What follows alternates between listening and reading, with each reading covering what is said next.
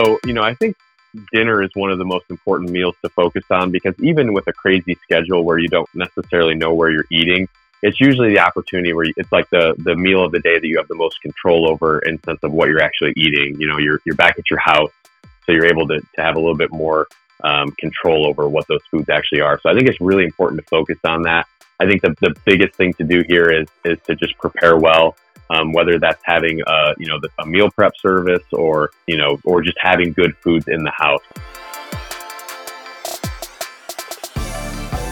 Welcome to the Waste No Day podcast, a podcast specifically for and about the home services industry as it relates to plumbing, heating, air conditioning, and electrical. More than a podcast, Waste No Day is a credo, a determination, a mindset. It is a never ending discipline it is a refuse to lose pursuit. It is a wake up call every morning to waste no day.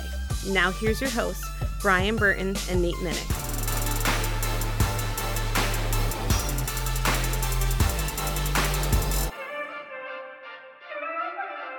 Hey, welcome to another episode of the Waste No Day podcast. Your host, Nate and Brian, hanging out with you on this Monday morning. And this time, we are bringing a little bit of the health into your life. That's right. We're going to be breaking down the keto diet and many other things like that. And we are putting into your passenger seat a new guest, Chris Irvin. And we're super excited to talk to him today about many of the things dealing with our diets and how to live a healthier life. But as we always do, we're going to be breaking this down ourselves first for you. And with that, Brian, let's hear a quote. It's so logical and so simple. Fat is the backup fuel system of the body. The role it plays in the body is that when there are no carbohydrates around, fat will become the primary energy fuel. That is pretty well known. Dr. Robert Atkins. Ah, uh, yes, the Atkins diet, the original, the OG, as they would say. Yeah, Atkins was the the precursor to the keto diet, and then now what's known as the the carnivore diet, which is a little bit different, but uh, all all good diets and fun stuff. And and while we should put a disclaimer on this episode for sure, we, um, I myself am a, am a big fan of the keto, carnivore, and Atkins diet, so to speak. Um, currently, currently doing a carnivore diet, and my doctor, Dr. Rawl, who's uh, actually a fan of the show now, thankfully, is um, is a big fan of this this way of eating and is is fully supportive of me doing this, but we would definitely want to say before starting any kind of big transformational diet like this, uh, certainly con- consult your physician and make sure that it's something that is healthy for you. Um, and as well, that there are people who, including very fit people and very healthy people, who are not fans of this way of eating, and we absolutely plan on having some of those people on to to discuss the counterpoint points to this way of eating. Um, but I'll be very unfriendly because I'm a huge fan of this way of eating.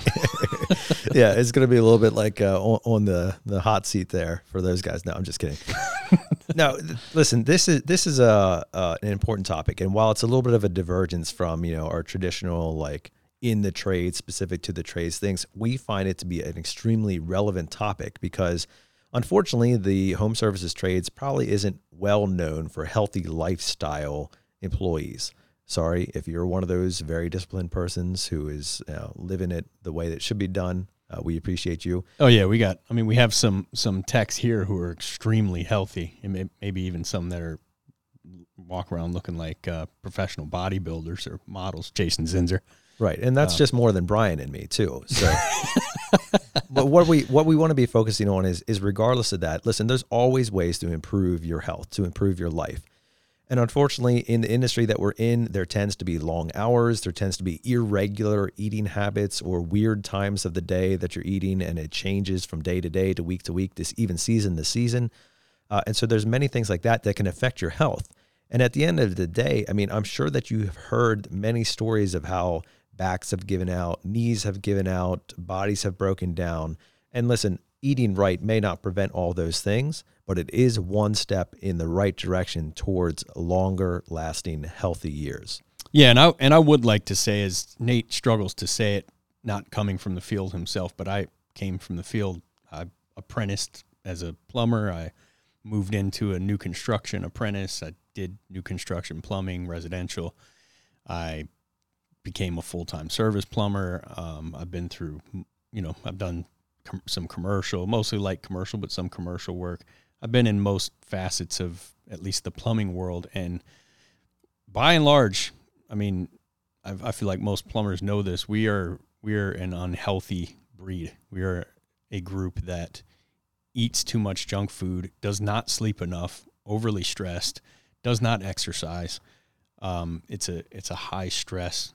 It's a lot of hours. It's a t- taxing job, and we tend to de-stress by eating stuff we shouldn't eat and drinking sugary drinks. And um, I want to say that exercise being a huge component of it as well. But even without it, just to to stay, take a step in the right direction to to being healthier and having less aches and pains in a truck and popping out of bed in the morning and just feeling overall healthier and smarter.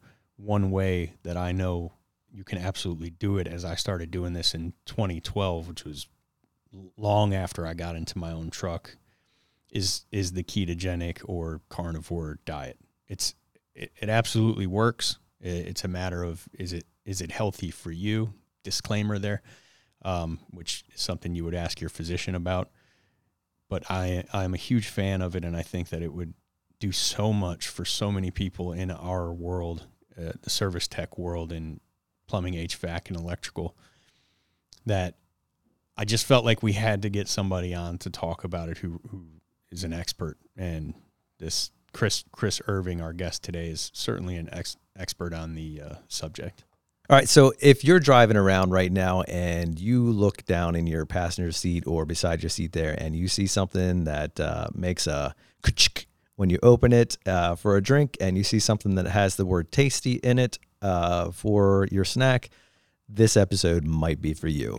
Uh, we're not looking to you know force you into anything. We're simply saying, hey, y'all uh, we're not getting any younger here, and there sure could be some potential better ways of living our life, feeling better at the end of the day, uh, and and feeling more invigorated and energetic, even during the day when you're dealing with your customers. Nobody wants to be hangry. Nobody wants a hangry technician in their home, and uh, this could be part of the way of making that change for you into that better and healthier lifestyle.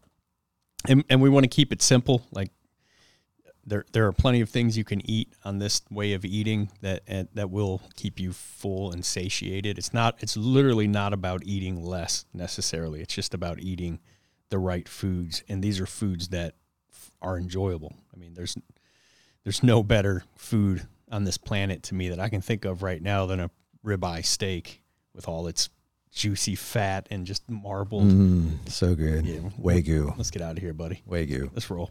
let's go eat. There's nothing better on the planet, in my opinion, than a nice juicy cut of steak with marbled fat in it.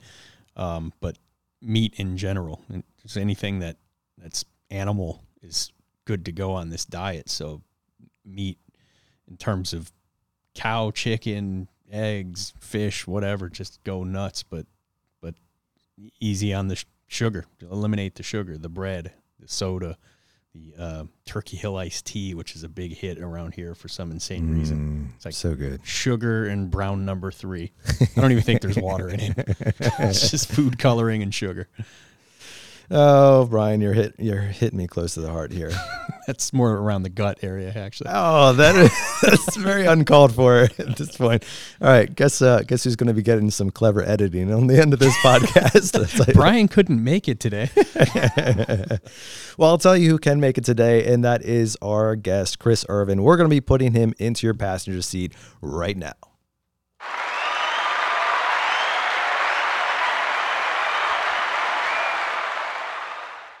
Our guest today is Chris Irvin. He is a nutrition researcher, writer, and educator specializing in the low carb diet for health and human performance.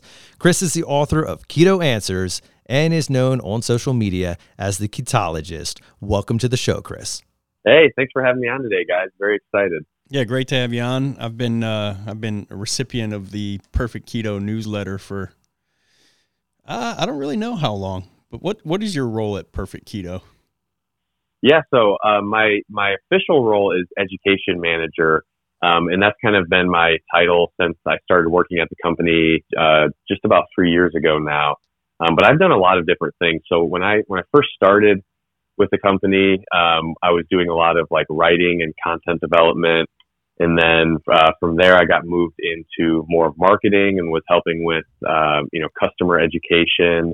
And then from there, I moved into um, employee education, so putting together resources for our employees on, you know, how to how to use the products, what the science says about the products, um, and then I moved into compliance and, and, did some work in the compliance department. Um, and then I, from there, moved into product development and, and helped with some product formulation. And then uh, now, kind of full circle back back to uh, the content development side of things and, and doing a lot of video production, um, and then also running our podcast that we just relaunched as well um, a couple weeks ago. So that's kind of been the, the focus now, which you know, my strength is definitely in, in content creation. So I'm happy to be back in that, but it was nice to get to experience a lot of those different places or those different, you know, areas of, of the business that I didn't have any formal training in. So that was cool. Yeah, right on, man. So I got to ask yeah. you, um, how did you get into this whole gig? Because I don't think I've ever met a child who said, when I grow up, I'd like to be in the diet industry. yeah, that's a, that's a great question. So, um, you know, I, I, think my interest in nutrition uh, stems back to when I was uh, first going to undergrad. I was studying biology and exercise science, and I played um, basketball and baseball in my undergrad. And um, you know, my first first nutrition class as a freshman was kind of a an eye opening for me that what you put in your body can can play a big role in. You know, at the time it was more I was more focused on performance. So it's like what I put in my body will affect the way I perform on the court. It'll you know, affect my ability to recover from games and things like that. So that was kind of my, my kind of first just interest in general with it. Um, but when I graduated from undergrad, I was still more focused on like the exercise science side of things. I was, you know, planning on going into strength and conditioning. Um, and then after about a year working in strength and conditioning, I started getting, you know, just catching the bug on nutrition a little bit more. I had a couple friends who were doing some of the, the physique and bodybuilding competitions and, um, kind of as a bet with somebody, I, I ended up entering one of those competitions myself, uh, which was a huge regret looking back on it. Would would probably never do it again, or definitely would never do it again. Um, but but it definitely opened up my eyes to you know just nutrition and the role that it plays even more. And and at that point, I really started to develop a passion for it.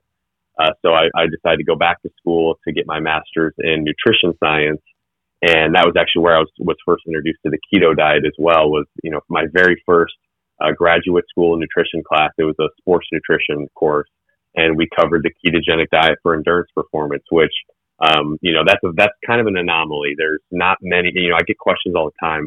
You know, if I want to go continuing education and learn about you know keto and, and fasting and all these things, where can I go? And there's really not a lot of schools doing that. So it was um, you know, kind of a, it almost just felt like fate for me to end up at a school that where I, you know, learned something like that. And, um, from that first class hearing about keto, I, I jumped right on the diet the next day. I was like, you know, this is something new. I've never heard of it. I want to try it. So I tried it and then there's kind of no looking back from there. Okay. Yeah. Well, hey, yeah. I, uh, I'm going to guess that a lot of our listeners have heard the term keto or maybe have seen it in the grocery store aisle or something mm-hmm. like that, but that doesn't necessarily mm-hmm. mean that they understand it or that we know what it's all about. So, can you even start off by giving us a basic understanding of what is keto? Is it is it a thing? Is it a concept? Is it a, a diet platform? What is it? Yeah, I mean that's a it's a great question because when I first got into this space about six years ago, um, it was a lot more clear what keto was. And now with like the industry getting involved and um, there being, you know, a lot of opportunities to make money in this space, it's, the message has got a little bit convoluted. So when you, when you say um, the industry, say that again. You you said w- with the industry getting involved. What industry do you mean? Uh, the the food industry primarily. Okay. So and, and, you know, and I and I work in the food industry as well. Um, but now we, we've started to see a lot of the big food has gotten involved, you know, the General Mills and, and the companies like that who have started to, to get involved in this keto space. And it's really, it's really, you know, made the message a lot tougher, like what actually is keto. Um, so, this, you know, uh, what this is this the, the company's putting zero carbs on the label because they remove sugar and then add a bunch of dextrose, which trashes your insulin level anyway. Exactly. Yeah. I mean, it's, it's basically the way that mainstream has started looking at keto is that it's low low net carbs. That's really any but what anybody's paying attention to. If you if you flip the product over and it's low net carbs, then that means it's keto, and and you know no need to look any further into anything. And it's unfortunate that it's become that way, and and it's really kind of made people think that keto is this like specific one size fits all diet. It's all about carbs. Um, but really, I think the, the most basic definition of keto is that a ketogenic diet is a low carb diet. And it's low carb to the degree that it induces a state of ketosis. And, and, you know, we can go into that a little bit if we want to talk about what that means from a, you know, a science angle.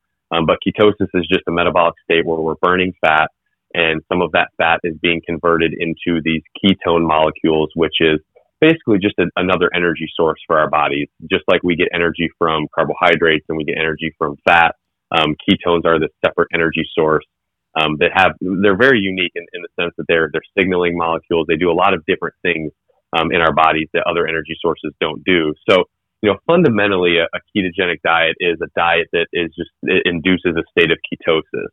Now, you know, for people who have, you know, if you go look that up right now, you'll kind of see traditional recommendations of keto is this macronutrient breakdown. It's, you know, 25% protein, 70% fat, 5% carbs. Um, and, and I really don't like looking at it this way. You know, this approach can be effective for a lot of people, and, and no doubt that approach will get you into a state of ketosis. Um, but it kind of just ignores the, concept of personalized nutrition and that we, we have to adjust our diets according to our goals and our current state of health and things like that. So um, it, it's a lot more complicated than that. But I think when you break it down simply, a low carb diet that induces a state of ketosis. Yeah, thank you. Because I was getting a little lost at the, even though I, I've done it twice a year at least for uh, uh, since 2011. I was getting a little lost. Oh wow! There. But yeah, my you've been doing uh, it for longer than me. hey, hey, I knew all about the midi-chlorians from Star Wars, man. So I was right with you on that. I was going to say if Nate here, my my analyst friend and co-host, were to do uh, keto, he would have every macronutrient broken down and his diet on, on, point.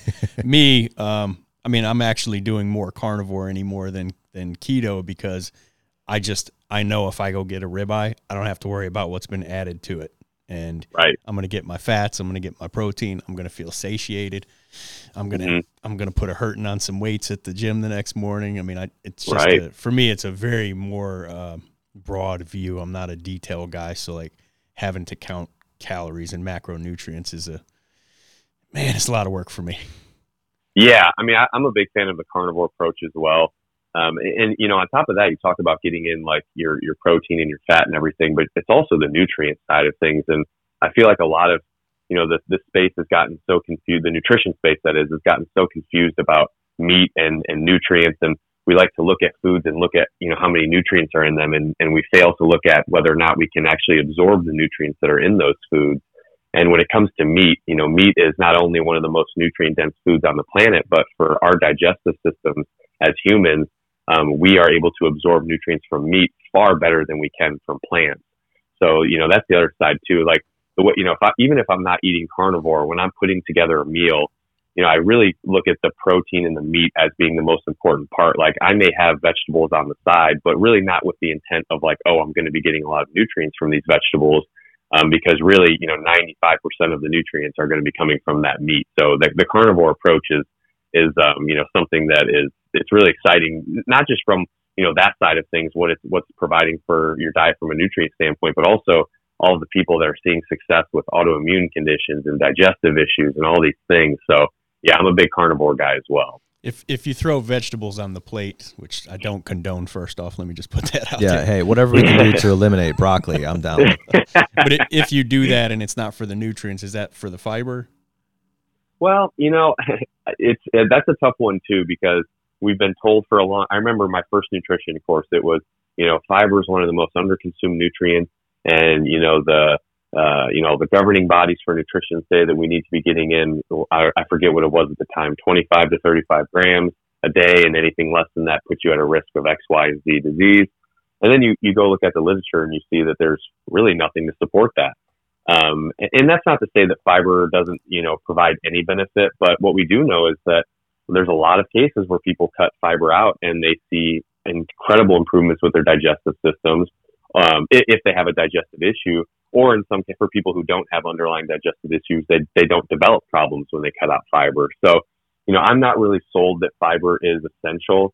Um, you know, I think that if, if you're incorporating vegetables, like the way I always look at it, it's like it's kind of just more bulk. Like it's, you know, it, for my eating with my wife, having dinner at night, um, you know, if it was just me, I would just have a steak and that would be enough, but that, that'd probably be a little bit boring for her. So if for her throwing some asparagus on the side kind of keeps it, uh, you know, a little bit more entertaining, then, then we'll do that. But if I'm eating by myself, you know, I'm, I'm not, never really concerned about fiber or, uh, you know, getting actual nutrients from plants or anything like that.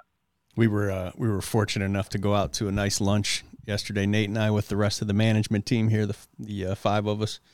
And mm-hmm. Uh, I ordered a filet and was kind of looking at the menu like, what, what kind of side can I get? You know, those things are pretty tiny. They don't have ribeye there. So, yeah. Um, and the, uh, suggested some bacon. So they had fries. I had bacon on the side. Nate looked right over That's at my plate and said, "Man, going with that next time." Absolutely. yeah, take take the bacon over fries any day. yeah, I do. You know, I I chug 32 ounces of water in the morning, 16 when I wake up, and then 16 before I leave for the gym. And I'll tell you, never, I never think to myself, I need more fiber. Right. Every, everything just seems to work fine. Yeah. Could you go into more detail there, Brian? I'm, I'm not quite sure I'm following you. off the mic, off the mic, Nate.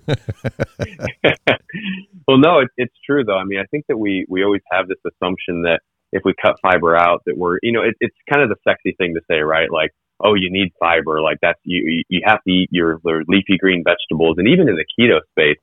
Um, even admittedly for myself, that was something I preached a lot at the very beginning when I didn't have a great understanding yet of uh, just the, the research and what was available out there is like, oh, if you're having an issue with keto, it's probably because you're not eating enough leafy green vegetables and getting enough fiber in your diet. So, you know, it's really important for you to, to do that.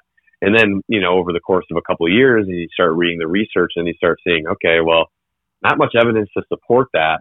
But then, you know, even in research, you have to realize that not everything in research uh, kind of plays out when you look at like an actual person living in a real life situation. So then it's like, all right, let's let's talk to people who aren't eating much fiber. And, and around that time when I kind of started making this realization was when carnivore started picking up some steam. And I was super skeptical at first because I was still kind of on that, well, you know, I know the research doesn't say it, but man, a lot of, you know, that's kind of what I was taught in school is that we, we got to focus on fiber. And then you start talking to these people who have been doing carnivore for six months, a year, two years, and even longer, and no issues, you know, and, and they, they're not having digestive issues. They're they're still having regular bowel movements. Um, you know, if they, they're they've been on the diet long enough that they were going to have a problem, it would have manifested by now. And then that's when it was kind of like, all right, well, maybe let, let me give this a try for myself. I, I love self experimenting, and we'll see what happens. And you know, gave it a try. And and I think a lot of times when you start a carnivore diet and you cut out fiber, um, your digestive system may go through a little bit of a shift where you might not be super regular at the beginning, or you might not be you know, having bowel movements that are what you were used to. Um, but then after, you know, a week or two of doing that, you, you get back to a normal schedule with it and you feel great. And, and honestly, for people who deal with digestive issues, you end up feeling a lot better. So, um, it, it's very counterintuitive to what we've been told for a long time. But, you know, that's kind of the MO with carnivore and keto in general is that a lot of it is counterintuitive to what a lot of dietitians and nutritionists and even doctors think.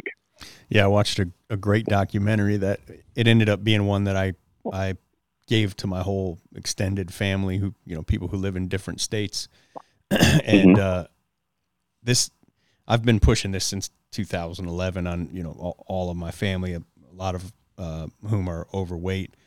And we ended up putting a, a text group together called keto. And I don't know 15 people went really hard in it as a result of this documentary. And nice. I mean, there were there. I have family members who lost over hundred pounds over the course of a year as a result of this diet and in this chat group that we we still just post pictures of our you know steak and bacon right dish like yesterday or or what have you but i don't know if you've seen this one or or condone it or if it's good info but what they what they showed was they just really went hard on you know big foods quote unquote scientific data and how it was really trying to crush anybody who was really hyping up a uh, ketogenic or carnivore diet. The the documentary it was largely in Australia. The documentary is called The Magic Pill. Oh yeah. Mm-hmm. Or was it New, was it Australia or New Zealand? I think it was Australia. No, I didn't. Was Australia? Yeah, okay. I don't know where it was was filmed at, but yeah, that was that 2011 when that came out. That sounds about right. I, I didn't Wow, catch it until about 2017, but man, I was gonna say that's when. Yeah, I think it came out a little bit later than that because that's about when I think I watched it was 2016 or 2017. and I'll I'll recommend it again. It's one of those documentaries that grabs you from the beginning, and it shows so Mhm. many different aspects of health that are impacted by uh, high processed food and sugar diets, um, like Yeah, ki- kids with severe, severe, uh, even emotional issues who get on this way of eating and and they they get better. They just start healing. Um, even Mhm. deal with some Aboriginal tribes who have been who've been given like wheat, some kind of I don't even know what it is. Just looks so disgusting, but by the government, and they get them back to eating like fish and you know meat, and, and they immediately like stop taking diabetes medication and their asthma goes away and they can like dance again and it's it's a pretty eye-opening documentary that I, really uh, recommend everybody check out the magic pill um, do you have totally. any, I mean, oh, I was just gonna say. I mean, you you, you hear stuff like that, and it's like you know you, you get all these people who have concerns about the high fat nature of the diet, and that you know you're going to get heart disease and all of this stuff. Which you know, if I think that'd be a great thing to touch on at some point in in this episode. But then then you hear these stories where it's like if you're losing weight and you're improving, you know, diabetic markers and you know all these things like there's it's very difficult to think that anything you're doing that allows you to do that is going to be unhealthy for you. You know, we know that obesity is a you know a huge predictor of a lot of chronic diseases, um, including the the ones that we're facing today. Obesity is a it plays a big role in your ability to you know fight off viral infections like COVID that is you know obviously is, is a big deal right now. Um, and same thing with, with diabetes and and it's you know when you look at research and you look in in real life and you see people who go on this diet and they lose 100 pounds like you're saying with your family it's like they have improved their life expectancy and and not just their life expectancy but their quality of life which is going to further contribute to their life expectancy dramatically. And and the fact that you, we could have anybody who would sit here and listen to that and and see that and say oh that that's unhealthy for you because conventional medicine has suggested that we shouldn't eat this way is just crazy. And it, it kind of just shows you how dogmatic the nutrition space is um, and, and just to make a couple recommendations for people who, because you kind of touched on the industry side of things and what big food um, ha- has done for this, a couple really good books that talk about this uh, is Food Fix by Mark Hyman, um, Metabolical by uh, Dr. Robert Lustig, and then uh, Curable by Travis Christofferson are, are three really good books that will kind of just highlight the role that you know, just how, and also I guess I should say Big Fat Surprise by Nina Teicholz is another great one that kind of just tells the narrative of like how we got to where we are. Like, why do we have low fat recommendations despite the fact that research doesn't support that? And actually it kind of shows that this is bad for us to do it this way. You know, why does, does the, the uh, American Diabetics Association, why won't they admit that sugar is causing diabetes? You know, why is it, you know, there's, there's so many things at play and there's the industry ties and the, the pharmaceutical companies um, that are kind of convoluting research and and all these things. So those are some really great resources for people who you know want to put the tinfoil hat on and, and kind of get behind the conspiracy part of this stuff. So just a recommendation for anybody who's curious about it. let's let's throw keto answers and the carnivore reset out there while we're on on the topic Yeah, yes, please do. what is what is uh, and those are uh, well I'll pause right here and just tell you that will be part of our introduction but at, also at the end we will uh, give you the opportunity to tell us where to find you oh, cool. Thank you. what is mommy do I have to eat this yeah, so that was a uh, it's a children's book um, that it really stemmed during it was COVID uh, last year. I me and my wife we were living in Austin and we were coming back to the uh, Tampa Bay area uh, where my wife is originally from. From we were planning on moving back here, and we had a house that we were moving into, and uh, kind of just had a disaster uh, with it. It was a renovated home that um, essentially the when they renovated the home, they didn't file any permits. Uh, and they had to do all these after the fact permitting. And we ended up, you know, having to, you know, we didn't have a place to stay, so we were staying with my in-laws for a little bit, and then we went back up to uh, where I'm from in Illinois and stayed with my family for uh, just about two months. I think we were up there, and uh, and I have a little niece up there who is uh, just I have a, a few nieces up there, but uh, one of my nieces, um, she's a little bit older and she's really starting to get into you know writing and creativity, and and so just decided to with the lockdowns and everything for us to pursue a little project and, and put something together. So we we put that to the book together with the idea that we wanted to create something um, that would make eating healthier appear uh, just more appealing to kids. Like to kind of, you know, we, I think a lot of times we tell our children, like, eat this because it's good for you and don't eat that because it's bad for you. Um, but that doesn't really resonate with a little kid. And, you know, I'm, I'm getting to the age now where, um, you know, I'm about to have my first, first baby and I have a lot of friends who are starting to have kids and, um, kids who are getting to the age of, uh, really starting to push back on, on what, what they want to eat and what they don't want to eat. So the idea here was just to kind of make a, a fun little book that would help uh, you know, uh, that a parent could read to their kid and, and get them excited about why they should eat meat and, and, you know, why they should eat healthier foods and why they shouldn't eat, you know, the junk foods that are, are really pushed upon our kids, um, both in the school systems and, and with food marketing and all of those things. So it's kind of a little fun passion project, uh, just a way for me to, you know, do something with my niece and kind of get her involved in, in this concept of, of eating better and helping people. Oh, very cool. Now, Chris, uh, I want to kind of set something up for you here. So, our podcast is specifically devoted to the in home services industry. So, we're typically mm-hmm. dealing with plumbers, electricians, HVAC techs, uh, and then all the office staff that supports um, those types of endeavors. So, mm-hmm. I, I, want to start in the field side first because if you want to talk about um, some unhealthy lifestyles predicated on career choice, uh, we're definitely up there. Mm-hmm. So a typical day for a, a technician, plumber, electrician in the field, they're probably waking up, uh, you know, fairly early, um, probably not grabbing breakfast, uh, driving to a shop, you know, loading up their truck and all that. They may have some meetings, those types of things, and then it's on the road the rest of the day, going in and out of houses, uh, I, I, know a lot of guys don't pack lunches, so they're hitting food stops on the way, or you know they're mm-hmm. they're stopping at the the gas station stores and hitting all the convenience food and all that stuff. And then you have the whole schedule issue, which is uh, you know where where they're on call or or they're working late, and so they're never sure when they're getting home, which means that everything in the evening gets pushes back, pushed back, and they're not sure when they're going to get to bed. Probably getting less sleep than they really should be getting and just generally mm-hmm. dealing with a lot of the stress of the customer service industry. So, mm-hmm. that being set up like that, how does keto or dieting in general play into that type of environment and, and give us some ideas as to how we can make this healthy? Yeah, that's, that's, um, you know, I think the biggest thing here with keto is the convenience side of it for somebody who's in that situation. So, you know, it seems like I forget what the the number is, but it's like you know, over 70% of people are dieting at a given time. And, and if you consider that, you probably figure that a lot of people in that space are also probably, you know, ha- have some desire to get healthier or to lose weight or, you know, are, are trying different diets. And a lot of times it's, you're kind of doing it to no avail or, or you run into these things where, you know, yeah, I was on this diet and I wanted to eat healthy, but I didn't have time to, to pack a lunch or I didn't have time to go um, to a, a, healthy place to pick up lunch. I had to stop at the gas station or a fast food place or, or anything like that.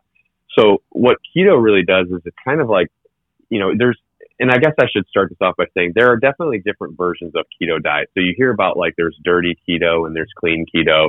Um, and, and really the difference here is, is kind of in the food quality. So obviously like a clean keto diet that's like, you know, you're not really having much fast food. You're not having a lot of processed food. Um, that's prob you know that's probably the most optimal way to do this diet. Um, but also, what's going to be probably a little bit more time consuming, uh, a little bit harder uh, for somebody who is, is, kind of living that schedule that you just broke down. And then you talk about this keto, this this dirty keto diet, where which is just it's far simpler, and and why it may not be most optimal. Um, you can see a ton of success this way, and, and it really it kind of gives somebody one thing that they can focus on. So rather than you know, showing up to a restaurant or a gas station or whatever and, and trying to figure out, okay, what is the healthiest option here? Uh, and trying to look at everything that's on the menu. It's let me just get something that doesn't have carbs in it. Like I can just focus on that one thing. And I did say at the beginning, you know, that keto is not just about cutting out carbs, but it's a really great first place to start. I mean, if you are, if you're overweight, if you are, um, you know, pre-diabetic, which is, you know, almost 90% of our population. So again, probably going to be a lot of people in that field, just like any field, that are going to be suffering from that. Then cutting out carbs is going to be, you know, 80 20 is going to be one of the biggest things you can do to start seeing progress and to start getting healthier. So it kind of gives you just an easy thing to focus on.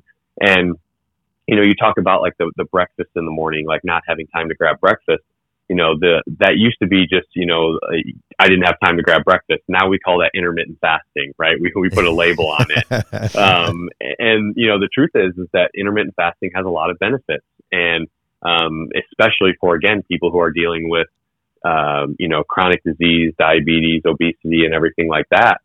And you know, for somebody who's following the standard American diet, who's consuming a lot of carbs, skipping breakfast in the morning is going to mean a blood sugar crash. It's going to mean that your brain's not performing very well. It's going to mean that you know you're probably going to be a little bit more moody. Um, it's not just the way that you feel; it's going to be the way that you interact with everybody around you. Um, and you know, it's and that's going to make you more likely when you reach lunchtime to go to that fast food spot and get you know the burger and French fries and the soda and you know the the dessert and everything like that Whereas when you're following a keto diet and your blood sugar is more stable, if you miss breakfast in the morning, you know, you don't have those big blood sugar swings. You actually get a cognitive boost. Your brain performs better when you're fasting. Um, you know, you, you are, you're in a better mood. Um, you, you don't have the same hunger and cravings that you have. When it comes time for lunch, we, we know that we actually have research that shows that people who are keto and fasting versus not keto and fasting are likely to uh, are less likely to overeat at lunchtime than people who are not following a ketogenic diet. So I think it's just the ease of it for somebody who's living that lifestyle. It's so much easier to focus on that rather than, you know, hey, if you were following a paleo diet, now you have to figure out, okay, what's what's paleo and what's not. Is this, you know, I have to go find the list uh, of what foods are approved and what foods aren't approved, and you know, and, and it's it's just a lot more challenging when you don't really have the time you know, I think a lot of times you see these health influencers on social media and they, they post this way of living that it's just not practical for everybody, especially people who are working in that service industry. So I think that's really the, the easiest thing is that it gives you just one single thing you can focus on that's going to make a big difference. And for a lot of people, you know, once you start seeing those differences and you start feeling better, that's kind of the first domino that falls that will make you more likely to want to, okay, now I'm going to go to the gym, you know, or I'm going to make time for that. Or now I'm going to focus on, you know, maybe improving the quality of the food that I'm eating in my keto diet. Um, you know, you're, you're going to be more likely to do that when you start getting some of that positive feedback. So I think that's a big one. And then, you know, one other thing I'll add to that too is the exercise component.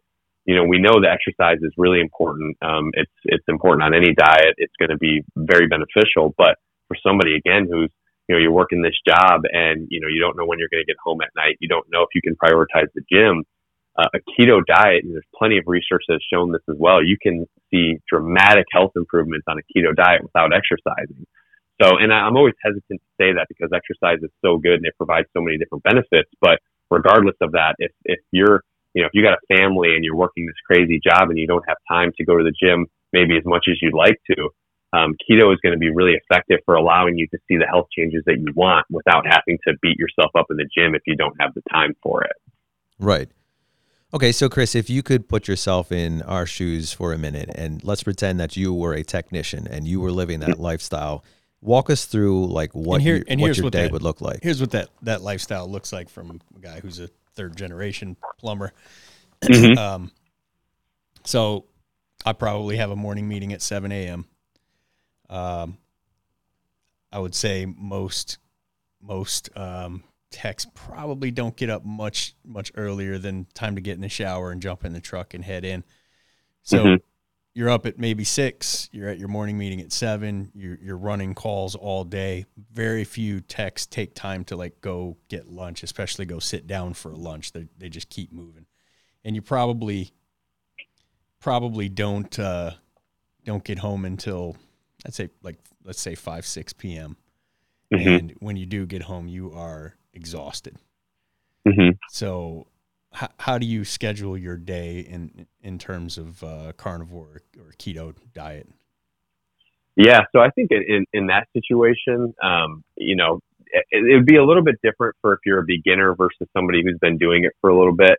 Um, for this first thing that I'm saying, but you know, if your if your morning looks like that and it's hectic and you got to get out, um, I think just going the intermittent fasting route is a really good strategy. Like, and what I mean by you know maybe not for a beginner, the intermittent fasting can be challenging if you're a beginner. So if if somebody's listening to this and they want to start tomorrow, it's probably going to be helpful for them to you know grab some maybe like a convenient um, you know, pro, low sugar protein bar or, or something in the morning that will keep them satiated as they get adapted to this diet. And then, you know, after a couple weeks of doing that, then it can really turn into just intermittent fasting. Just, you know, wake up, get out the door. What I would do first thing in the morning is I would drink an electrolyte powder. Um, that's something that I do every morning anyway. Um, and for, you know, the, just to give a brief explanation of that, when we follow a low carb diet and our insulin levels come down, we, we lose more water and electrolytes, which especially for somebody who's you know working in the service industry like you guys are, probably sweating a lot, very very active in your job when you're uh, you know when you're at uh, you know I know you, you kind of talk about being in the car a lot and stuff, but I'm sure outside of that it's a, it's a pretty active job. Oh, so yeah. the, the need for Absolutely. electrolytes, attics, yeah, crawl yeah. spaces, very hot, very cold temps all over the board. Right. So you're you know you're sweating a lot. You're losing even more electrolytes than you're already losing from the diet. So you know, waking up in the morning and starting with an electrolyte drink is going to be a really good way to just set yourself up for success for the rest of the day. What would be um, some so examples of that, Chris? Like, do you have actual products, or is that just a generic idea? Uh, yeah. So there, there are. So you can, you know, you can get electrolytes through whole foods, like you know, avocados, and and you can salt your foods and stuff like that. But um, it is pretty challenging, especially when you're you have a high sweat rate and you're very active. So uh, an electrolyte supplement is is really helpful, and we do make one at Perfect Keto um, that I can recommend because I, I did actually formulate it, um, based, nice. you know, based on exactly what I would put in a, in a product, um, the right ratios of the electrolytes and everything like that. So we have like four different flavors of it. You just mix it with water. Um, we have like lemon lime, uh, black cherry, pink lemonade, things like that. So it's also kind of nice for those people who, who like to have, like you talk about drinking a lot of water in the morning. Some people don't drink water as much in the morning because they just don't really have the taste for it. So sometimes putting in you know, a flavor like that makes you a little bit more likely to, to drink some water. So, um, and that's one of the reasons why I like an electrolyte powder over an electrolyte capsule. You know, we used to just have the electrolyte pills, um, but you know, you can drink, take an electrolyte pill and, and just drink a sip of water. Whereas with the powder, you have to put it with, you know, 10, 10 to 12 ounces of water. So sure. it's going to kind of help you get both. Um, so, so that would be the first thing I would do is I would have those electrolytes in the morning. Um, you know, and I wouldn't really worry about you know, snacking or anything like that. If you're somebody who is a snacker and, and that may be a transition for you, again, I would, I would be focusing on like, you know, if, if after that morning, uh, you're kind of in that transition between morning and afternoon. If you're find yourself dealing with a lot of hunger early on, then packing a few convenient snacks like a low sugar protein bar, you know, maybe some nuts, um, beef jerky, things like that, beef sticks. Um, those can be, you know, really great ways to just have a convenient snack to grab. And and the importance of low sugar in this situation isn't just for the sake of keto. It's also the fact that, you know, if you're having a, a sugary snack in between meals, you're going to get a big blood sugar spike and then you're going to crash. And that's going to be what's going to make you tired. It's going to make you, you know, hung, more hungry. That's going to make you moody. Yeah, exactly. you're going to check the boxes. You're definitely going to be hangry. What are, um, what are so, uh, you said, you said nuts, which I, I do, uh, I do use myself from time to time. Usually in the beginning, I find like the first 10 days or two weeks, I have some significant cravings and then they're just, they're just pretty much gone. Then I just want right. a ribeye with salt, like for the rest of the time right. I'm on the diet. Um, but not all nuts are created equal. Right. Um, what, which ones do you recommend for, uh, for, for that snack? Yeah. So, you know, I'm not a big fan of peanuts. Um, you know, peanuts aren't technically a nut. They're, they're a legume um, and they're they're a little bit higher in some of the the anti nutrients that we that are you know ideal for us to keep out of our diets, and, and to kind of not to go too deep into anti nutrients, but uh, some plant based foods contain anti nutrients that can interfere with nutrient absorption. Um, so you know we don't want to have a ton of those things in our diet. Now all nuts are going to have them in there to some degree, so that it's a, a reason to not go crazy with overeating nuts.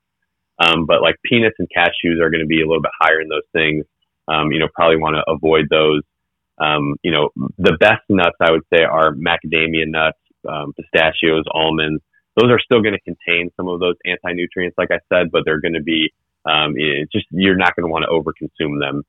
Um, but the biggest, the really the biggest thing that when you say not all nuts are created equally, the besides nut type, I would say a more important thing is how the nuts are prepared. And a lot of um, when you, you go to a store and you get roasted nuts, a lot of them are roasted in uh, vegetable oils, which you know we can touch on that a little Delicious. bit here. But yeah, right.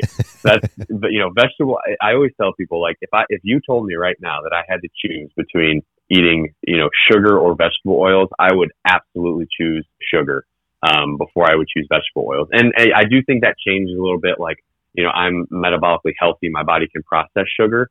Um, so you know I don't have to worry about that as much. Now for somebody who's not, um, they're probably going to see more benefit from cutting. You know, initially they're going to see more benefit from cutting sugar than vegetable oils. But in general, vegetable oils are nasty. They drive up inflammation. Um, they can promote chronic disease, uh, and they're found in a lot of packaged foods. And nuts is, is a big culprit. So um, the best thing to do when you when you if you're going to buy some nuts is flip the label around and look and see what they're roasted. And if you see canola oil, uh, safflower oil, sunflower oil, uh, soybean oil, peanut oil, those are the ones that we really want to avoid.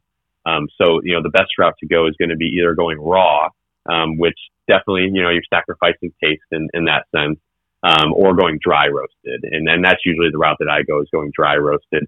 You know, there are some occasionally you might be able to find, uh, you know, a nut that's roasted in coconut oil or avocado oil, but it's a lot less common and mostly because that's a lot more expensive. Uh, so if you can find the dry roasted, that's going to be definitely the best option. But you know, again, we have to consider everybody's situation, meeting people where they're at. You know, if you're if you have the opportunity to prepare ahead of time and go shopping and buy snacks, that's the route that you should go.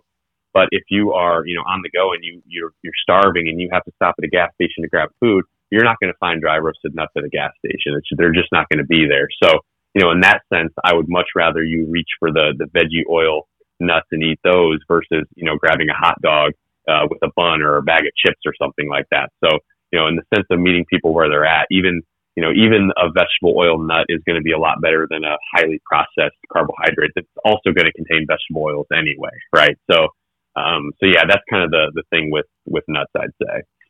Okay, so that's making a lot of sense, and I think a lot of uh, our, our, our, field staff people um, would absolutely be hungry somewhere between their first and second call, and are probably reaching for something um, in, the truck, you know. So I think you gave us some good ideas there. Now the mm-hmm. next the next step is lunchtime, which can be anywhere from 10 a.m. to 2 p.m. depending on how the calls are falling and how busy the day is. Uh, you might have brought something in the truck in the bag, but I believe a lot of our, our field staff people are probably just hitting up the local convenience store, fast food spot on the way. So help us understand what's the best approach to lunchtime. Yeah. So, you know, again, I think um, it depends a little bit on where you're at in your journey. Um, you know, I think that for somebody who's just starting out, like when you're just starting out keto, we really want you to understand, you know, what foods contain carbs and which don't, uh, and really focus on starting to avoid those things. So if you're in a situation where you have to go to a convenience store, you have to go to a restaurant, I think the biggest focus is just removing those carbs. So even if you have to go to a uh, a fast food burger place, it's like you know get the burger without the bun. Um, you know, try try to avoid the French fries. Um, if you can get like a side salad instead of the French fries, do that.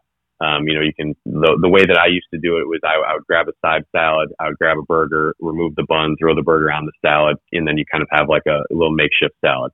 Also, you know, most uh, fast food places also have salads in, in some senses. So, um, you know, that's it's it's becoming a little bit more easy to find lower carb options.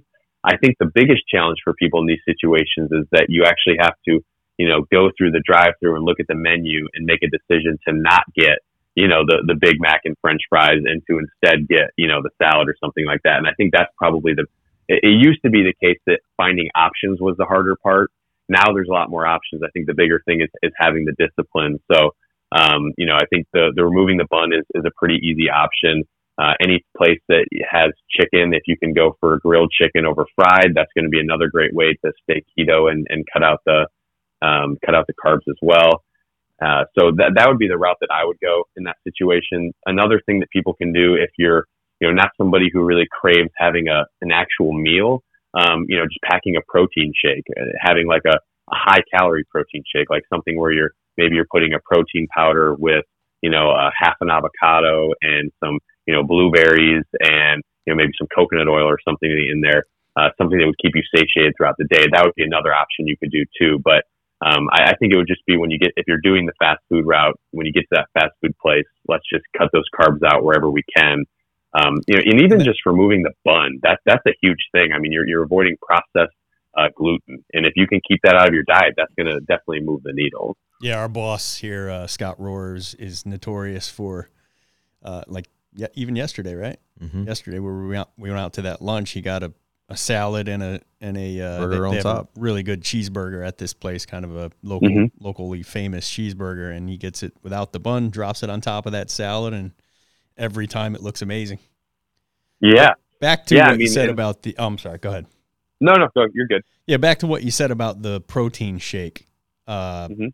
Proteins aren't, or uh, powdered proteins aren't all created equally, as I notice on like my Optimum Nutrition protein that I probably enjoy the most. But when I'm Mhm. when I'm involved in this way of eating, which I'll usually do for eight weeks, twice a year, um, I'm not disciplined enough to do it year round like some people, but Mhm. you know, before vacation season and then just the opposite time of the year, I, I just like to cut down, feel good, be healthy, wake up earlier, sleep better, Right. you know, and then I punish myself the rest of the year for some odd reason. As, as we spoke about before, uh, like, like an IPA, and they're they're just loaded Yeah. with sugar. Um, right.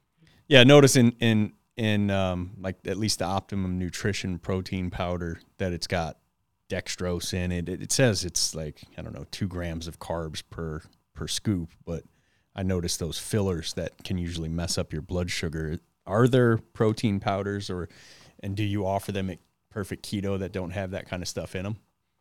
Yeah, definitely. And and again, I'll I'll also before I make those recommendations, I'll kind of throw out there that um, you know I try not to take the elitist view with everything. Um, eh, you know, even in the sense of like an optimum nutrition protein shake. Um, obviously, if we could avoid the the maltodextrin and some of the other things we're they're putting in there, that would be ideal. Um, but also, you know, if that's all you have in in that moment, um, you know, having that occasionally and in the, the amounts that they're in those products probably isn't going to be that big of a deal. Um, so, you know, I always just make that caveat to people just because I, I hate when people kind of sit there and they're like, oh, you know, I, I, I'm so fearful of having this protein shake that I'll end up just going off of the rails on the diet and having something far worse than what would be contained in the protein shake. So I just put that out there. But, um, but there are definitely a lot better options the first thing I would say is is avoid plant protein. Um, very inferior source of protein does not contain um, all of the amino acids that we need. Um, so that would be the first thing that I would would throw off the list. Um, when it comes to the the types of protein, I think that are best. There's uh, whey protein, which is going to be coming from dairy. There's beef protein, uh, that's you know obviously coming from beef. Egg protein, and then collagen, which is um, there are plant sources of collagen. Those are also trash. Um, but uh, animal sources of collagen, those are, are good sources of protein. And at Perfect Keto, we do have whey and collagen protein, and you know we we only sweeten with stevia, so there's no like maltodextrin or anything like that. You, you don't have to worry about any blood sugar spike. Um, you know they're they're very clean options, and there's some other ones out there too. You know the the be- biggest thing to do is, is flip the um, flip the product around and look at the ingredient label. There's a bunch of things on there that you don't recognize, then that's not really a, a great food. You know, ingredient labels for a protein shouldn't contain more than, you know, four or five ingredients at the most. Um, so, you know, if you start seeing a ton of extra ingredients on that list, that's probably a good sign that it's not a great option. Um, and my, my actually preferred protein source, uh, for, for a protein powder that is, is, it actually doesn't come from Perfect Keto. It comes from Equip Foods, um, which is that they have a beef protein that I like to take. And that's just because I, I think that, um, one, I, I think that beef protein is superior to, to whey, but then also, you know, sometimes people have adverse reactions to whey. If you're somebody who struggles with dairy, um, then that can be an issue. You're not going to have to worry about that with beef. So that's kind of the my go-to protein, and that's usually what I consume. Like after my workouts, that's what I'm reaching for is the uh, the the equipped beef protein. I'll, I'll warn you if you're used to whey protein and you enjoy the taste and you switch over to that beef, they can't add enough chocolate powder to make it taste good. It's- it's. I will say, have you had the equipped though? I don't think so. Is that one of the ones you can get at like a vitamin shop or, or GNC? I don't think no, I don't think so. Um, Equip is, is also created by uh, Dr. Anthony Gustin, who is the founder of Perfect Keto. So they, they were a sister company of ours. Um, at, at one point in time. And I don't think you they're not available in retail, so they're only online. Um, but I, I will agree with you. So when I was in grad school, we did research on beef protein, um, and I was a I was a subject in one of the studies and had to drink beef protein, and it was horrible. It was the worst tasting thing I'd ever had. Uh, Equips is really good. It's it's like they have a really great strawberry and chocolate one. Uh, those are the only two I use. I think there's a vanilla as well, but I don't, I don't use that one. But the strawberry and the chocolate are phenomenal, and it's the only time I've ever had beef protein that tasted good. So um, I can definitely you know advocate for them. Awesome. Yeah, I'll have to check that out. Uh, equipped, like yeah, equipped. So it's a yeah, E Q U I P. Oh, okay, equip. Gotcha. Equip. Yep. Yeah, I'll definitely check that one out. So, Chris, yeah. uh, the the last part of the day for our technicians is supper and then evening time. Uh, mm-hmm. supper can come at any time, literally. Like again, a lot of our field staff people have little idea when they're getting home, so very erratic eating behaviors. You know, sometimes supper's at four, sometimes it's at seven. And then on top of that, you know, probably staying up a little bit later than we all should, and uh, you know, you get hungry again. So where do we go from there? So what what does that look like to have that uh, erratic supper time? What are some good supper time ideas for food? And then what are we doing with snacks? Yep. So you know, I think dinner is one of the most important meals to focus on because even with a crazy schedule where you don't necessarily know where you're eating, it's usually the opportunity where it's like the the meal of the day that you have the most control over in sense of what you're actually eating. You know, you're you're back at your house, so you're able to to have a little bit more um, control over what those foods actually are. So I think it's really important to focus on that. I think the the biggest thing to do here is is to just prepare well, um, whether that's having a you know the, a meal prep service or uh, you know I don't know. It depends on where you're at. If you have good access to those, but um, you know, or just having good foods in the house. And and for me on keto uh, or really any diet, the, the ideal dinner is going to be meat and, and a vegetable if you're doing vegetables. Um, optional, like we kind of talked earlier, not not a necessity, but you know if you're trying to add more bulk to your meal. So for what that what that would look like, that could be you know any type of, of red meat is going to be primarily what I recommend. Um, pork. Uh, I don't recommend a ton of chicken or turkey just because white meat is you know it's got good source of protein in it, but it's kind of nutrient void. It does not contain the nutrients that like red meat and pork has. Um, so I always opt for for red meat over anything else. Um, it, uh, and you know, was it Pavel Sat, what's it Tsatsouline on uh, Joe Rogan who said uh, he's a, he's a big carnivore guy, and he said, uh, "Oh yeah, is he the runner?" Yeah, I think he does like all kinds of like that. Try, you know, that uh, Iron Man or what is it, Iron Man stuff? What do you do there? I think it was Iron Man. Yeah, yeah, he does a lot of that, like uh, athlete, kind of like a, a, David Goggins top type stuff.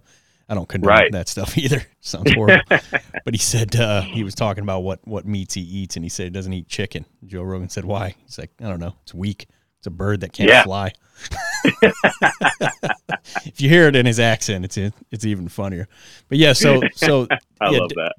That's a great that's a great point with the dinner thing. Um, yeah, I don't know why you get it. You get a month into this way of eating, you're not really walking around wishing you had more white meat, or at least me, right. in particular. Now I'll I'll devour a salmon or, or trout or even um, a can of uh, I keep wanting to say anchovies, but not anchovies. Um, sardines. Sardines. Yeah, I keep I keep yeah. a ton of those at the house.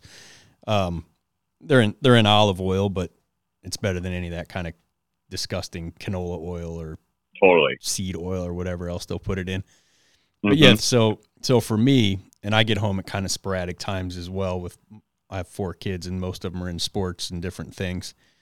The family usually eats what the family eats, and if I'll I'll have like a steak that I'm throwing on or a, a, some salmon, or even if it's like the family's having tacos, she'll my wife will make me some extra ground beef, and I'll do something with that.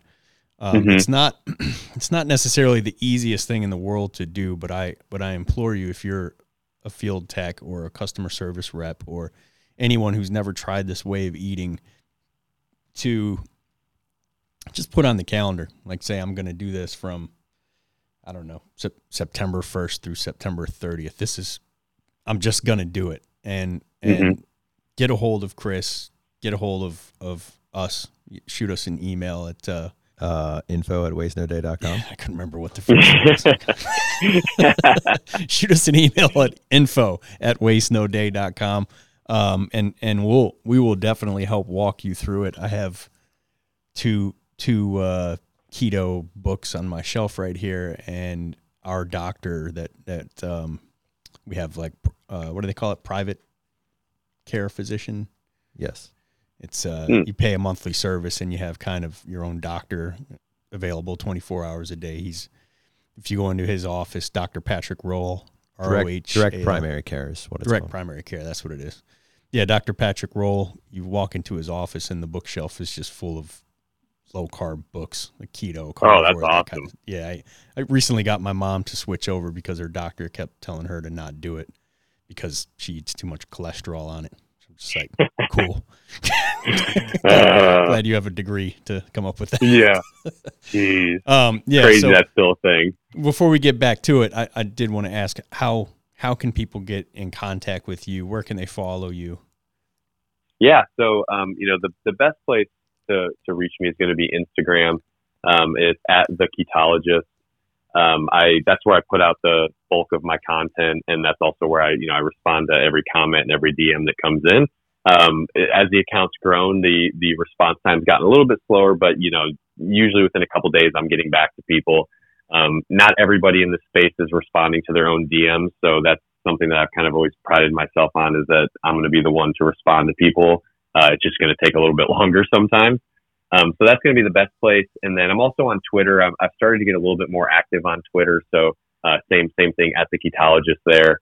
And then I have a website that's theketologist.com um, where I just put out some blog posts and, and, you know, some little recipes and things like that here and there. Um, but I'd say for, you know, anybody who's really trying to, to reach me or get a hold of me, Instagram is going to be the best spot.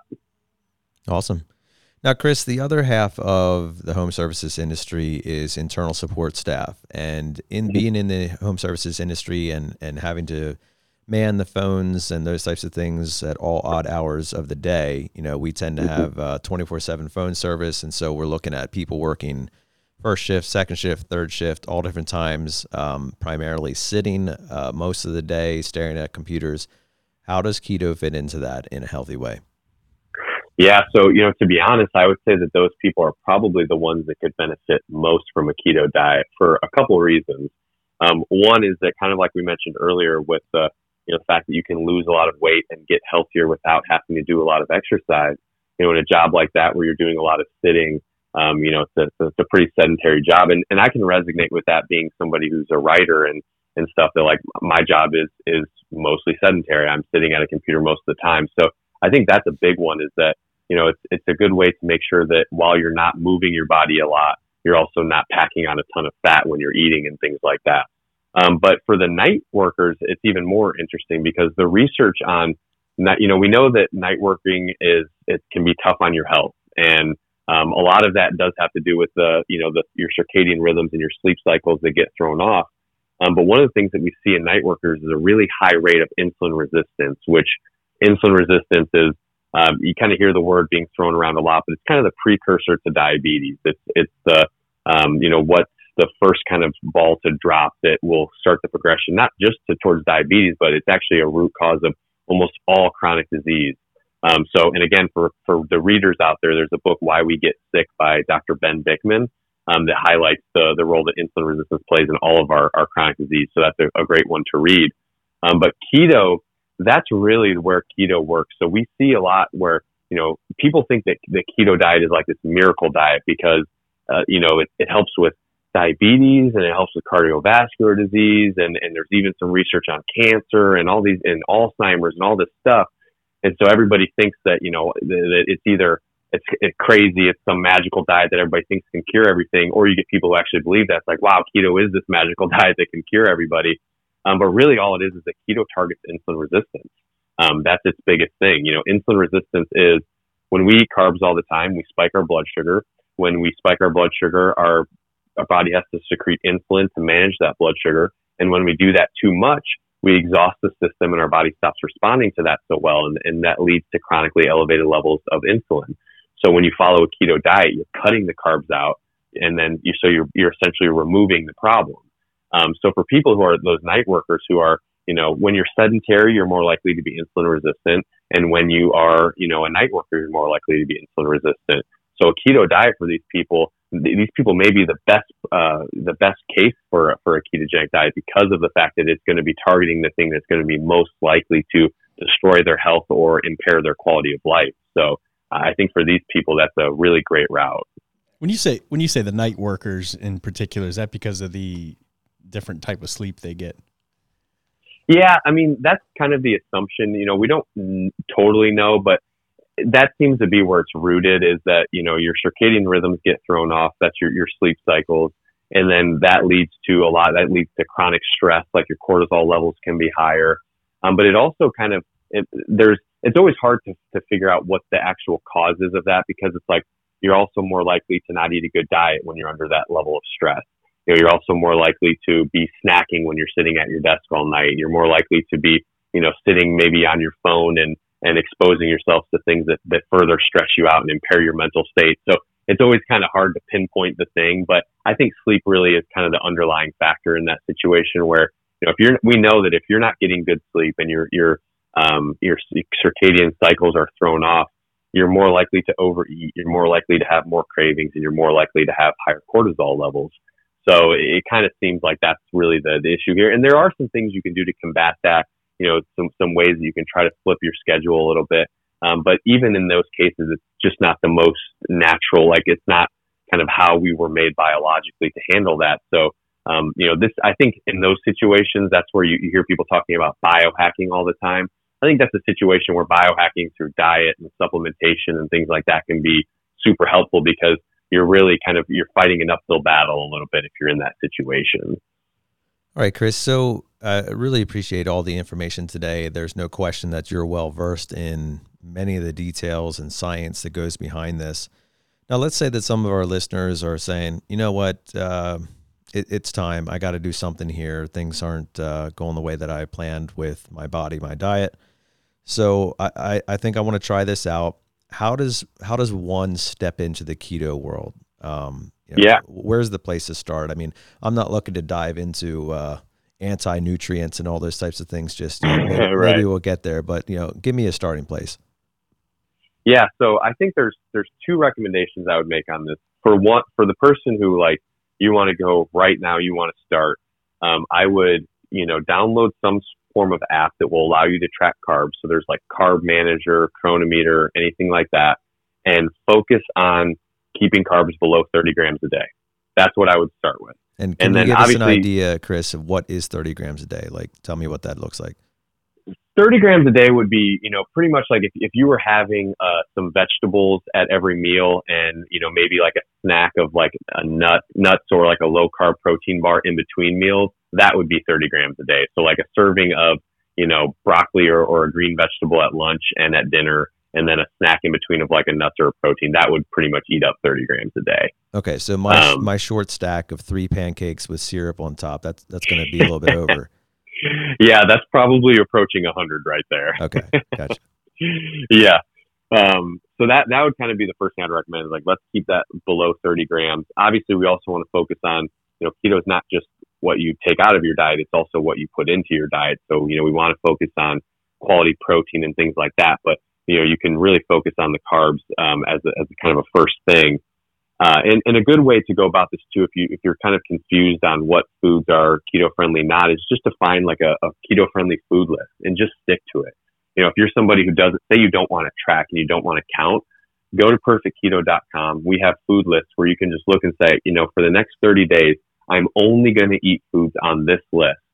And, and even if you, you know, just eating to satiety or fullness on those foods, we know in research that even eating more, like we, there's studies that show eating, let's put somebody on a keto diet and then let's put somebody on a non-keto diet and let's, you know, match their calories and you will lose more weight on a keto diet than a non-keto diet. And there's even studies showing that eating in a calorie surplus or eating more calories than that non-keto group is eating those people still lose more weight. So, you know, even if you're incidentally overeating a little bit on keto, um, in those at the beginning, you're still going to see a lot of benefits. So you don't have to get crazy with tracking. You can just get that food list and stick to it.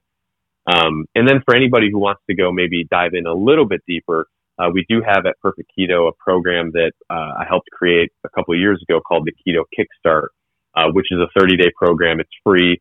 Um, you download a, a, PDF that kind of it gives you the food list, it gives you some example meals, some example recipes, and then gives you a little bit of the why, um, which I, I do find can be helpful for people who, you know, if you've listened to this podcast and you've already decided to do this, then you might not need that. But sometimes the why kind of gives you the extra push um, to, to kind of help hold you a little bit more accountable.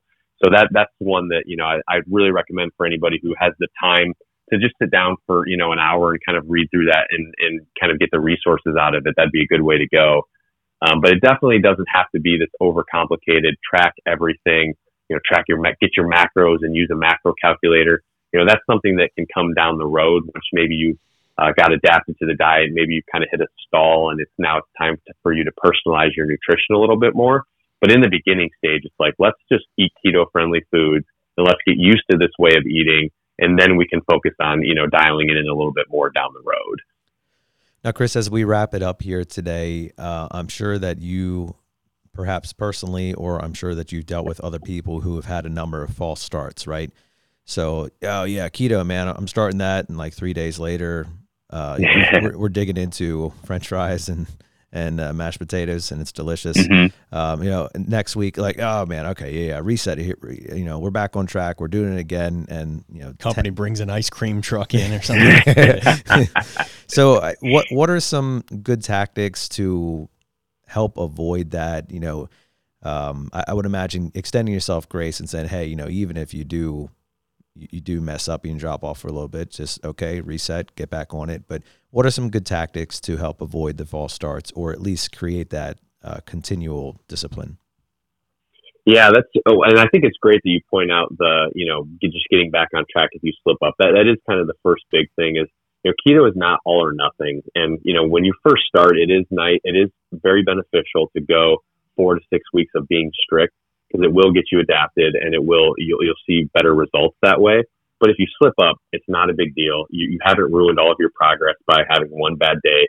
Um, you know, the question of what do you do after you kind of slip up on keto, the answer is you just get back to it. There's really nothing that you need to do. So I think that's important.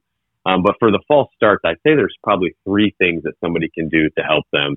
Um, you know, one is going to be removing foods from your house that are a problem. And, and I know this gets a little bit more challenging when you have a family um, that might not be on board with, you know, what, what the diet that you're having and they're going to be eating foods that aren't keto friendly. But to the best of your abilities, if you can cut out or remove the foods from your home that you're most likely to fall victim to or, or you're going to have cravings for, um, that, that's going to be a big help.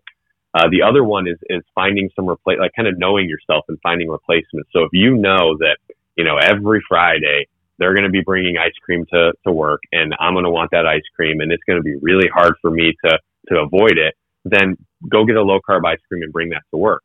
Um, you know, these, these processed foods, processed keto foods that are out there, we don't want them to make up a bulk of our keto diet. Um, but if, especially at the beginning, if, if they're able to help prevent us from, you know, consuming a bunch of sugar and keeping ourselves out of ketosis, then they can be really helpful. So, and even outside of work, I think that can work in the home too. Like if you know, you know, every, every Wednesday I, I crave pasta or pizza, like you know find yourself a low carb replacement. There's there's a low carb replacement now for almost any food out there. So i think knowing yourself and knowing your triggers and where you're most likely to fail is going to be really helpful at the beginning. And then over time like you mentioned early on you know after a cu- couple weeks of doing this you don't have those same cravings. So this is really it's, a, it's an early into the diet problem um, it, that's kind of when we have to worry about this the most. And then the third thing is and i mentioned this already is the electrolytes. So um, a big reason why people will fall off on keto outside of, of just, you know, falling victim to a craving is these electrolyte deficiencies that occur cause a lot of the quote unquote keto flu symptoms that you hear about, which can be, you know, brain fog, muscle cramps, uh, digestive issues, problems sleeping, um, you know, um, fatigue, all of these different things can, and those are all coming from electrolyte deficiencies. And those are very likely to happen in the first couple weeks of the diet. So getting out ahead of that and having an electrolyte supplement, using it one to two times a day, drinking water, and then getting whole food sources of carbohydrate or of um, electrolytes as well. Which my favorite strategy for that is a salted avocado. Um, avocados contain three three times the amount of potassium as a banana, uh, and potassium is one of those electrolytes that we want to replenish. Um, and then sodium is another one. So a salted avocado is a really great way to, to do it whole food wise. So, you know, I always recommend for people uh, in your first couple of weeks, do an electrolyte supplement one to two times a day, do a half or a full salted avocado, and then do some uh, salting your food uh, at each meal. And if you do those things, you're going to avoid those symptoms that are going to be likely to make you think that like, oh, this diet's not for me, or I'm not, you know, I'm not a good candidate for a keto diet. You know, you hear all the time people say like, oh, I tried keto and it didn't work for me. Um, it, it's not, it's going to work for everybody if it's done the right way. So using those electrolytes is a good way to ensure that. What do you say to people? And, and I actually have gotten this, uh, I'll just call it an excuse multiple times from even family members, but you know, mostly friends and coworkers. I wouldn't mind doing it, but keto is too expensive. Mm, yeah, that's it is a very common one, and I, you know, the the way that this, the reason why this thought has come is because with the boom in the food industry's creation of low carb foods, um, low carb foods are not cheap to make. So you know, companies like even like companies like us, so Perfect Keto, we have very like strict ingredient standards. Our products aren't cheap. They're not. There are much cheaper products out there. There are, you know, so if you're comparing those things, it can be challenging. So the first thing I would say is like understanding that you don't have to eat all of these. You don't have to go buy keto bread. You know, you don't have to go buy, you know, keto uh, baking mixes and all these different things. Those are the things that are going to really going to rack up your bill. So that's kind of the first. Uh, and then the second one is thinking about what you're going to be cutting out of your diet.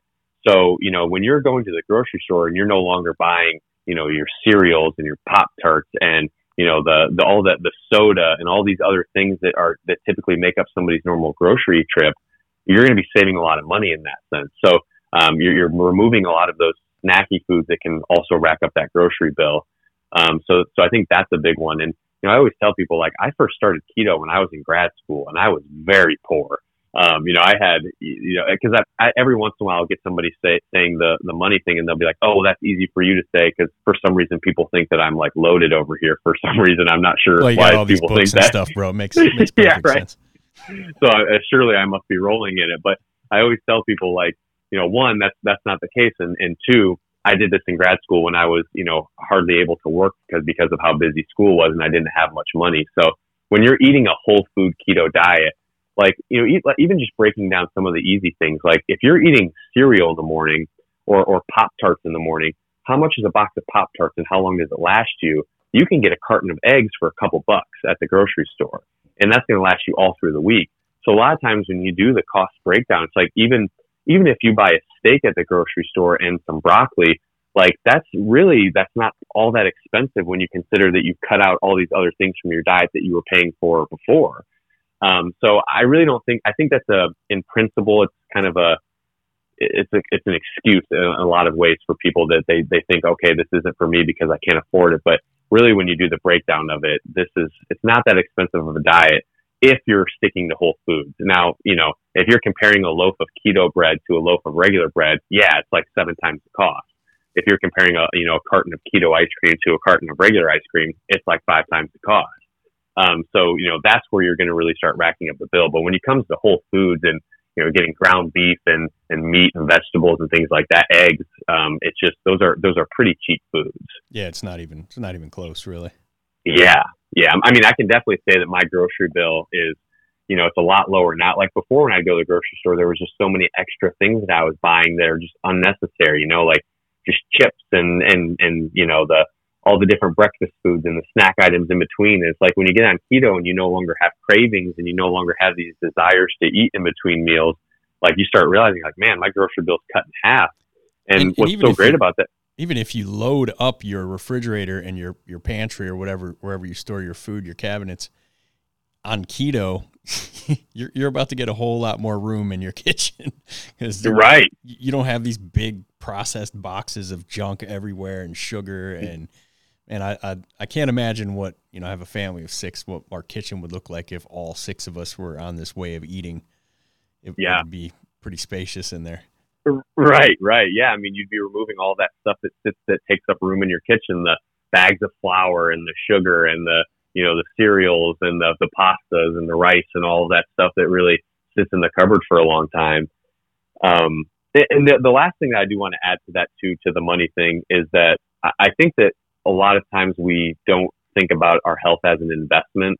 And I really think that we should because even if a keto diet was, you know, a lot more expensive or, you know, let's say you're following a carnivore diet and you, you want to go the grass fed route, which is going to be a little bit more expensive. Um, and you, you go that route like that, that can rack up the bill a little bit going that way. But it's kind of understanding that like if, if you don't pay, if you don't pay for good food and for, for a healthy lifestyle, you're going to pay in other ways. You're going to pay in medical bills. You're going to pay in quality of life. Um, you know what what happens when you can't do your job to the best of your ability and you can't focus and and now you uh, can't move up in your field the way that you want to, or maybe you even lose your job, or what happens when you have to go on you know disability because you have a lot of health issues from not being healthy. So I think that's the other thing we have to realize too is that you know whenever you're buying healthier foods, even if there are situations where it's more expensive, your health is an investment and you know really hard to make an argument that it's not the most important investment in your life because you know even if you have you look at financial investments you can have all the money in the world but if you have poor health it doesn't really matter. If you you know if you die 30 years early what's what's the point of having all the money? So I think that's another thing for people to consider is that like our health is something we should care about more. Absolutely, and it's a it's a we we really haven't touched on, in my opinion, the biggest benefits of of this way of eating, which might not be the same for everybody. I don't really know, but I know what it does for for me, myself, and the people in my group chat and friends who are on this way of eating, which are I'll I'll just talk about like when I lift weights, I have certain recurring physical issues and inflammation. I have no ACL mm-hmm. in my left knee, which is usually can usually be in pain if I do heavy lifting for two or three days. I've uh, right my right heel is typically in pain, and then I have golfers or tennis elbow, whichever one it is, and my right elbow, and then my left forearm is just kind of messed up muscle wise, where it's it just tends to be irritated most of the time. Mm-hmm. Um, these I get into about week three or four, probably about week four of this diet. I don't I don't deal with that inflammation anymore. right, it. like it's all gone. I don't really understand that part. Uh, you know, metabolically speaking, but it's it's actually it works. It it it uh, exists uh, as well as mm-hmm. like as soon as I hit the pillow, I'm into a deep sleep, and I wake up almost systematically five to fifteen minutes before my four fifteen alarm goes off, and I pop wow. out of that bed and and uh, look forward to the gym. Whereas if I'm just eating and drinking whatever is in front of me, there's a lot more inflammation. I sleep a lot worse, and I I get up dreading getting out of the bed and then dreading heading to that gym. Once I'm lifting, it none of that matters. It, it's a game on once the you know adrenaline starts pumping. But yeah, getting there is really tough when I'm just eating whatever crap is around. And these benefits well, aren't that, aren't talked about enough, in, in my opinion. Again, don't understand them. Maybe you can clear it up, but but they're an actual fact in with this way of eating.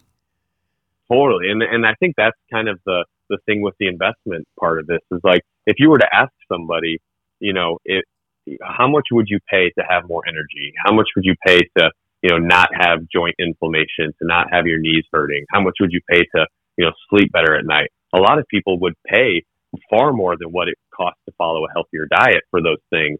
So I think a lot of times when people are making the money excuse, it's really they're making a work excuse. They don't want to put in the effort they don't want to go through the hard parts of, you know, cutting out these foods that they're addicted to and so used to eating because people would, you know, if somebody said, you know, let's, let's say that eating grass fed ground beef costs you an extra $50 a week. If you were to ask somebody, Hey, would you pay $50 this week to be, you know, more likely to go to the gym and sleep better at night and not be in pain? all the time, people would be like, "Yeah, I pay fifty dollars a week for With that." The, you like know, the nootropics that are being pumped out now. I mean, there's yeah. ten thousand companies making these nootropics, and how much how much are these same people spending on Monster and Red Bull energy drinks? Where exactly. I know if these people were in ketosis, you you have zero need for for a stimulant at 11 a.m. It totally wouldn't even cross your mind. Yeah, I mean, and you're right. That's the other thing too that we we don't always think about is like you know where it's like what what are you prioritizing too? So you talk about the the caffeine drinks and stuff like that. It's like yeah, what is your daily uh, energy drink or Starbucks run costing you. I mean, that's racking up a pretty good bill. Uh, that when you actually break it down and look at it, you know, maybe you don't want to look at your finances like that. Some people don't like lifting the hood up on that. It's like that's pretty expensive and, and now you can cut those things out. But then it's also about prioritizing it too. It's like, you know, if you wanted to go out on Friday night and, and have pizza and drink, you know, eight beers with your friends, you'd find money for that. You know, so it's like if it's part of it is, is you have to have a desire to want to do it. You know, we, we always are able to come up with, um, you know, the, the finances for the things that we really care about and the things that we really want.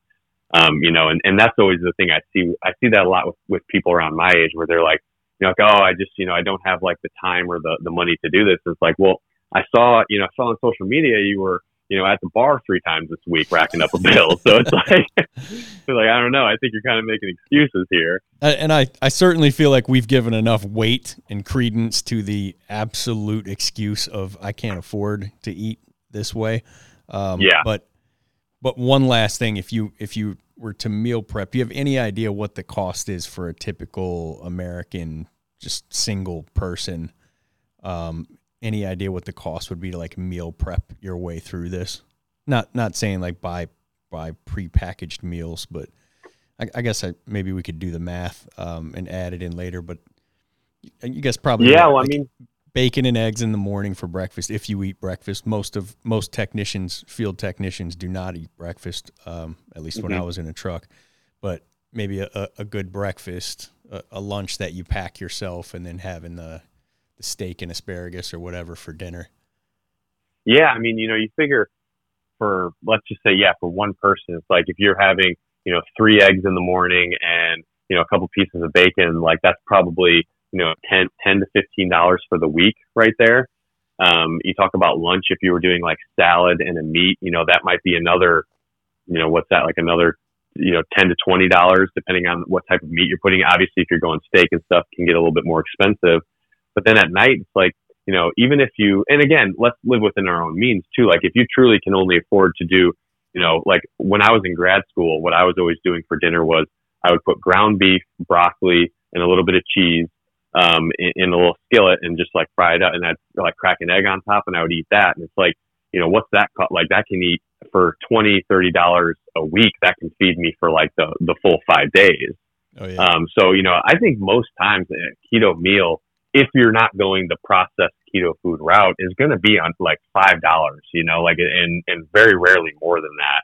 Um, and in some cases, like the breakfast, it's like you're talking a couple pieces of bacon, a couple eggs, that might be just a couple bucks, you know? So, um, it's really, I think it'd be hard unless you start getting into nicer cuts of steak and stuff. Most meals are going to be in that $5 range, I think. yeah, and you can hit Costco and get your you know big packs of top sirloin or Yeah. New York strip for a very very reasonable price, and they're really good. That Costco steaks are really good. I also did a Yeah. If, a packed lunch uh, an idea for whomever wants to try it but i would make i don't know a couple pounds of ground beef and in little separate containers for lunch when i was still a service tech i would pour in a little bit of um, beef bone broth and then just add Mm. something else to it like cauliflower rice or something like a super low carb or no carb vegetable that made a little gave it a little texture um, and when Mhm. you microwave these three things together, especially the ground beef with the bone broth, it was it made a really good consistency and also Yeah. super cheap. super cheap, super cheap and super convenient too. And like that's the ground beef. Uh, I love going that route too because you talk about in in your profession how you don't have a ton of time and like the idea of coming home at night and meal prepping for the next day. That's probably the last thing on a lot of these people's minds. Um, so it's like you can, I mean, you can put, prep ground beef for, and this is what I do for like lunches. You know, on Monday when I when it gets to lunchtime, I do work from home, so I have this luxury. But I'll I'll cook ground beef for the whole week so that you know the rest of the week I just have to go in the fridge, grab a little bit of ground beef. You know, I'll do some hard boiled eggs with it, throw it in the microwave, and and it's ready to go. So you know, talk about cheap and pretty convenient and fast to, to prep that up too. So that's that's definitely good advice. Yep, and and uh, ladies and gentlemen in the field working in service trucks, you keep your your cooler with that ground beef in there for the day. You stop by Sheetz or Wawa or Sunoco or whatever gas station you have in your area, and you can just walk right in and use their microwave. You don't even have to ask. Oh wow, I didn't realize that. Yep, always always did it. Especially if you have a company gas card like we have for Wawa or Sheetz out here uh, in Okay, Pennsylvania. You you they see our trucks getting gas there all day every day, but I've never been stopped walking into a gas station and use the microwave. Yeah. And in those those gas stations too, I know we talked a lot about like gas stations and convenience. Uh, I always when at convenience stores, I always kind of think of like the traditional gas stations, but like the Sheetz and the Wawas actually have a ton of like lower carb options and and you know much better food options than you know the whatever the the little torpedoes or whatever it is you get at like 7-Eleven. So you know if you have access to those gas stations for convenient foods too, like there's much better options there. Absolutely, and they have they do have a ton of stuff. I I uh, steer away from the jerky now because I I looked at the ingredients not too long ago and screwed myself all up with the maltodextrin and stuff like that. But uh, Yeah. there there are tons of stuff. There's tons of stuff you can get there if you're just. I mean, if you're one of these super clean eating people, or you're you're doing this as a lifestyle for for good, which I I'm definitely for and, and recommend, then you're probably not going to find much you want to eat there.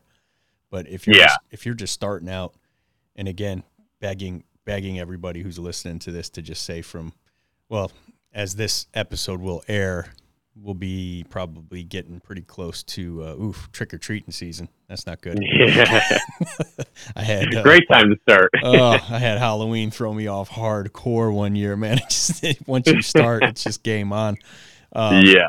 but yeah, it's a it's a. I, I beg everybody to to say, I don't know what from from October first till you know October thirtieth. I'm just going to try this for thirty days. Not try it. I'm going to do it for thirty days. Take the tips you've learned here. Check check out some. You know, get get Chris's audio books. Um, get into some Facebook groups. There's a carniv I think it's just called carnivore diet Facebook groups with like 70 70,000 people in it that I'm part of, Mm. which actually I Mhm. don't think you're in there. Are you, Chris? Um, no, I don't. I don't do a ton of Facebook to be honest. So I, I don't usually get on that platform too much. Gotta get in there, buddy. We need your help. Yeah. It's all there is also for for for some of the guys. Um, there's a keto for men group uh, that I that is one group I'm a part of because I know the guy who runs the group. Um, it's a guy that I met when I was living out in Austin, and that that's a pretty great group too. Where you know it, maybe there's some bro science in there, but like there's definitely some really good information and tips being passed around, and it's like you know one of those communities where because some of these keto Facebook groups and the carnivore ones like you get these people who are elitists and they'll, they'll, you know, somebody posts a picture of their meal and they're critiquing it and stuff. And like, you know, people here are a lot more supportive in that group. So that, that would be one that I recommend. But, you know, I think the, the group side of it is super important because, you know, depending on where you're at, like, you know, you might have a really hard time finding community in this diet, like finding other people that are eating this way. And it, it can, you know, make it feel a little bit more lonely and, and hard to do. So, if you if you're not able to find face to face community, finding it in these Facebook groups can be super helpful. Yeah, it's really great because I can be wanting to set myself back and jump on jump on this group and give someone else advice or help somebody else and you feel like, what am I doing? I got this. I'm good. Right. Yeah, definitely.